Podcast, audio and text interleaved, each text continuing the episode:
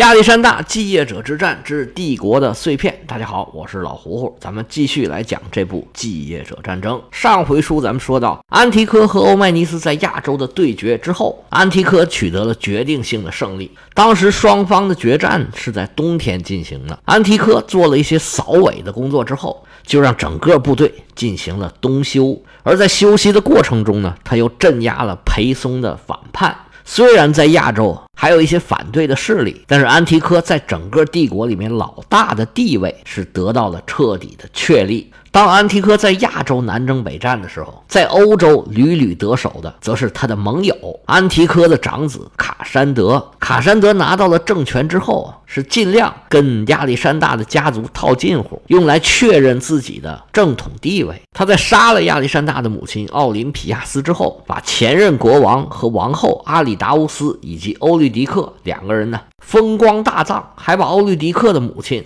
其实也是一位公主，跟他们埋葬在一起。这个目的很明显，就是要拉近自己跟王室的距离。他为了这个目的啊，还娶了硕果仅存的一位亚历山大的妹妹，还用他自己的名字和他妻子的名字分别建了两座城。这个时候，卡山德基本确立了自己的统治地位，而对他威胁最大的。就是现在在伯罗奔尼撒半岛上面的波利伯孔的大儿子亚历山大卡山德，现在想要从北部的马其顿出兵攻打南部伯罗奔尼撒半岛上面的亚历山大，他必须保障一条畅通无阻、不受威胁的补给线。而这个时候，埃托利亚人带着兵在温泉关准备拦截他的部队，卡山德于是啊就走了另外一条道。穿过希腊中部的山区，虽然走起来更麻烦，但是这是一条更稳妥的道路。同时，卡山德还做了一个出人意表的决定，他要重建底比斯。底比斯又被译成特拜，是闻名希腊世界的古城。在马其顿崛起之前呢，他们在伊帕美农达的带领下，成为了整个希腊的霸主。后来在腓力二世的时候，被腓力二世打败，他们就失去了霸主的地位。后来，腓力二世去世了，亚历山大上台，底比斯站起来反对这个新国王，结果被亚历山大灭国，整个城邦全部踏平。亚历山大在这个时候表现出来的残忍，也在后世为人诟病，算是亚历山大的一个污点。这个时候，卡山德来重建特拜城，马其顿应该有很多人不太同意。不过呢，事情已过去不少年了，反对的声音也不是很大。但是这个行为啊，在整个希腊世界引起轩然大波，希腊各地的人纷纷是出钱出力来重建特拜城，甚至西西里的一些希腊人的殖民地都提供了自己力所能及的帮助，而新建的这个城就成了卡山德的一个据点儿。像卡山德这样新建或者重建一个城啊，它实际上啊。就是用土地交换这块地方获得土地的这些人的忠诚。那日后呢，这块土地上的人就要用服兵役和交税来报答这个建成的人，也就是卡山德。卡山德打通了这条在希腊中部的安全通路之后，埃托利亚人在温泉关的防守就没有意义了。扫除了后顾之忧，卡山德派兵南下，直扑伯罗奔尼撒半岛，而亚历山大。带兵来到科林斯地峡，准备严防死守。这科林斯地峡也跟温泉关一样，是窄窄的一条通路，两边都是海。亚历山大据守这里的堡垒，卡山德如果在这硬攻，肯定吃不到什么好果子。但是卡山德不是一个愿意硬碰硬的人，他故技重施。用船把军队给运过去了，绕开了科林斯地峡。这么一来，伯罗奔尼撒半岛就已经是卡山德的囊中之物了。本来卡山德呢是寻求跟亚历山大进行一次决战，亚历山大掂量掂量自己手里的这点实力，一看呢不行，这要是会战啊，这明摆着是送死。我就堡垒里面坚守不出，你不管说什么难听话，嗨，我最多也就是忍了。卡山德骂不出来对手，那他也没办法。攻城确实是攻不下来，干脆呀就这样吧。于是他留了两千名手下的士兵在这看着亚历山大，自己带着主力就撤了。在这种状态下，他没必要跟亚历山大在这纠缠。这时候啊，对卡山德来说，亚历山大虽然还是一个不大不小的麻烦，但已经算不上是威胁了。卡山德安定了希腊半岛。我们就暂时先把它放一下，我们再去看看安提柯那边怎么样了。在这儿呢，我再次提示一下，安提柯和欧迈尼斯的对决之后啊，我们要经历一个相当长的、头绪特别多，但是呢又没有什么特别大的事儿的阶段，有可能会比较无聊。您听的时候呢，耐着点性子，过不了多一会儿，您喜欢的或者您感兴趣的那个角色就会出现了。下面一位出现的就是这位独眼老将安提柯。安提柯和欧迈尼斯的对决是在公元前三百一十七年的年末，他打完这场仗。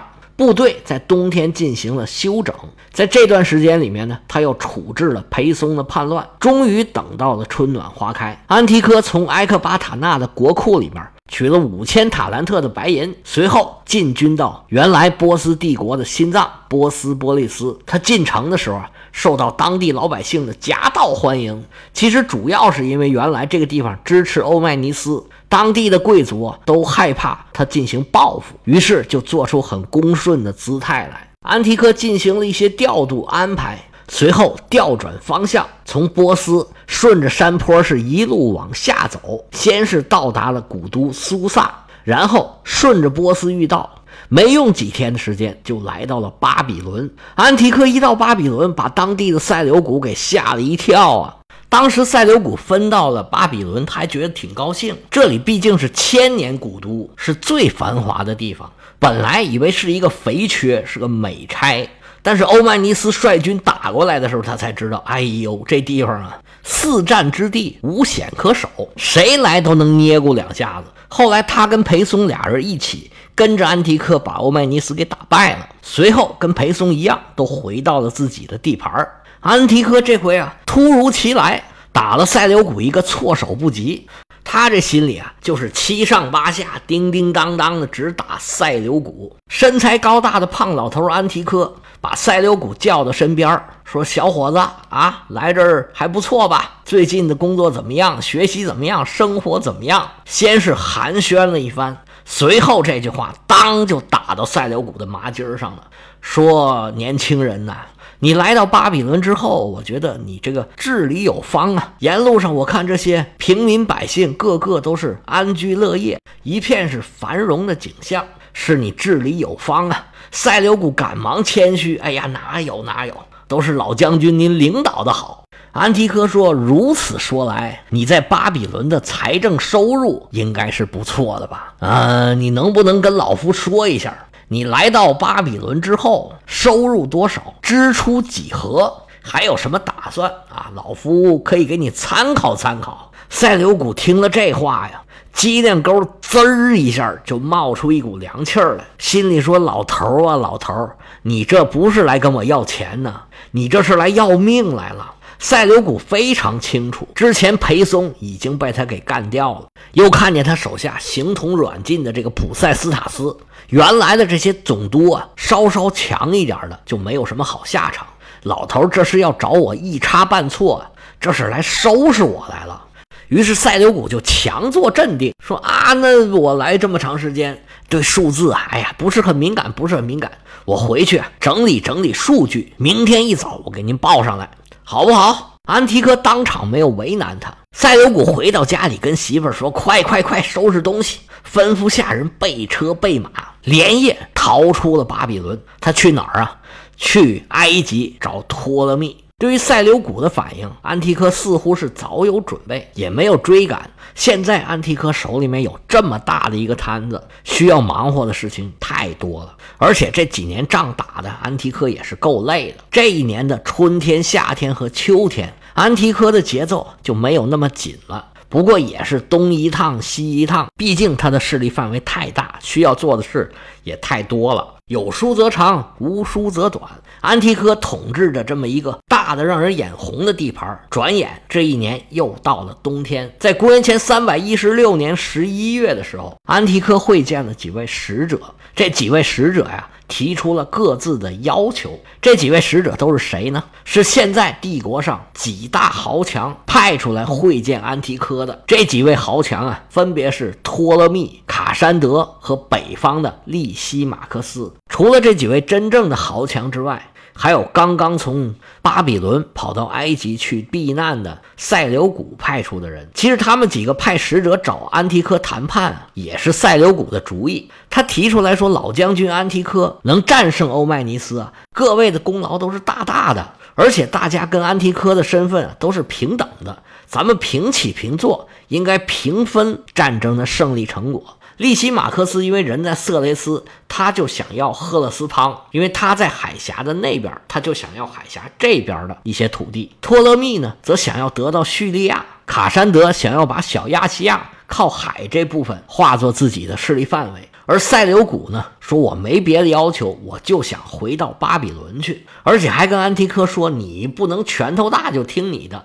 咱们都是帝国的将军，咱们平起平坐，你不能搞一言堂，有事儿得大家商量着办。你没有随意处理各种事情的各种权利。实际上，他们想要的这些地方啊，都已经被安提柯给吃到肚子里头去了。他们也非常清楚，安提柯是绝不可能吐出来的。他们呢，只是想要占领所谓的道德制高点，把战争将来打起来的责任推到安提柯身上去。那这时候，安提柯怕什么？他就是不怕打仗。安提柯当着这些使者，把他们的主人都骂了个狗血淋头，说你们这帮脓包打仗的时候找不着人，现在打完了，你想到这儿来摘桃来了？他们这个春秋大梦做的也太美了，他们想要哪块儿？行，来来来，你让他们自己来拿。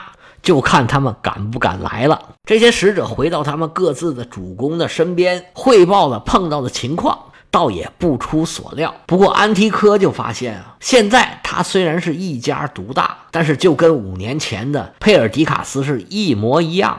他的对手啊，已经结成联盟，现在都在虎视眈眈的看着他呢。安提柯现在实力是绝对是超强的，他手下的军队。数量又多，又经过战争的考验，还有广大的腹地。还有一点特别特别的重要，安提柯现在统治着广大的富裕地区，这些地区啊，能给他提供源源不绝的金钱资助。手里有钱了，办事儿就容易得多。所以安提柯现在是雄心万丈，觉得他面前这些对手啊。都不值一提。安提克现在的对手基本都在帝国的西部，于是他就开始花钱、花力气、花时间招雇佣兵，布置从赫勒斯滂一直到叙利亚的整条防线。安提克自己这块拼图上最大的一块短板。就是他的海军，他最初从安提帕特手里面并没有接到过什么海军的力量，而且他这几年的征战呢，全部都是在路上，海上力量基本上就是零。但他非常的清楚，现在如果想要争霸。他就必须加强自己的海上力量。他想要加强海上力量，就必须征服腓尼基地区，因为现在希腊跟小亚细亚沿海都不在自己的手里，相对来讲，得到腓尼基地区是比较容易的。这腓尼基地区呢，就是现在黎巴嫩到巴勒斯坦的沿海地区，这里的腓尼基人历来都有航海的传统。这个时候，腓尼基沿海的一些城邦已经臣服于安提柯了，安提柯就命令三个城邦城市开足马力。建造战船，本来这里山上啊都长满了雪松，这雪松是特别适合造船的。这也是为什么这个腓尼基地区它自古以来航海就这么发达的一个原因。它有条件嘛，一个是有木头，一个是有海。但是现在这些城市啊，造船的速度太快，这木头都跟不上了。于是安提克就命令自己的军队。从陶鲁斯山以及周边所有能运出来好木头的地方，全力以赴的往造船厂运木头。虽然这种苦役对他的精兵良将来说啊是一种浪费，但是那没办法了，反正也没有别的地方去打仗，咱就先来干这个活吧。安提柯现在在这个地方搞这么大的动作，其他人不可能没有反应。在埃及的托勒密就派刚刚投靠他的塞琉古，让他带一小支部队去给安提柯找点麻烦。赛德古并没有找到什么下手的机会，就找个地方在那等着，静观其变。安提柯的大军造这么多船，他们本来第一个目标就是推罗。推罗又叫提尔，现在也叫这个名儿，是当地最重要的一个海港城市，也是腓尼基人的航运中心。它的城区是在一个岛上，易守难攻，而且腓尼基人呢，因为有制海权，他可以在海上进行补给，所以并不怕围攻。当时亚历山大东征的时候，围推罗围了七个月的时间，想了各种各样的办法。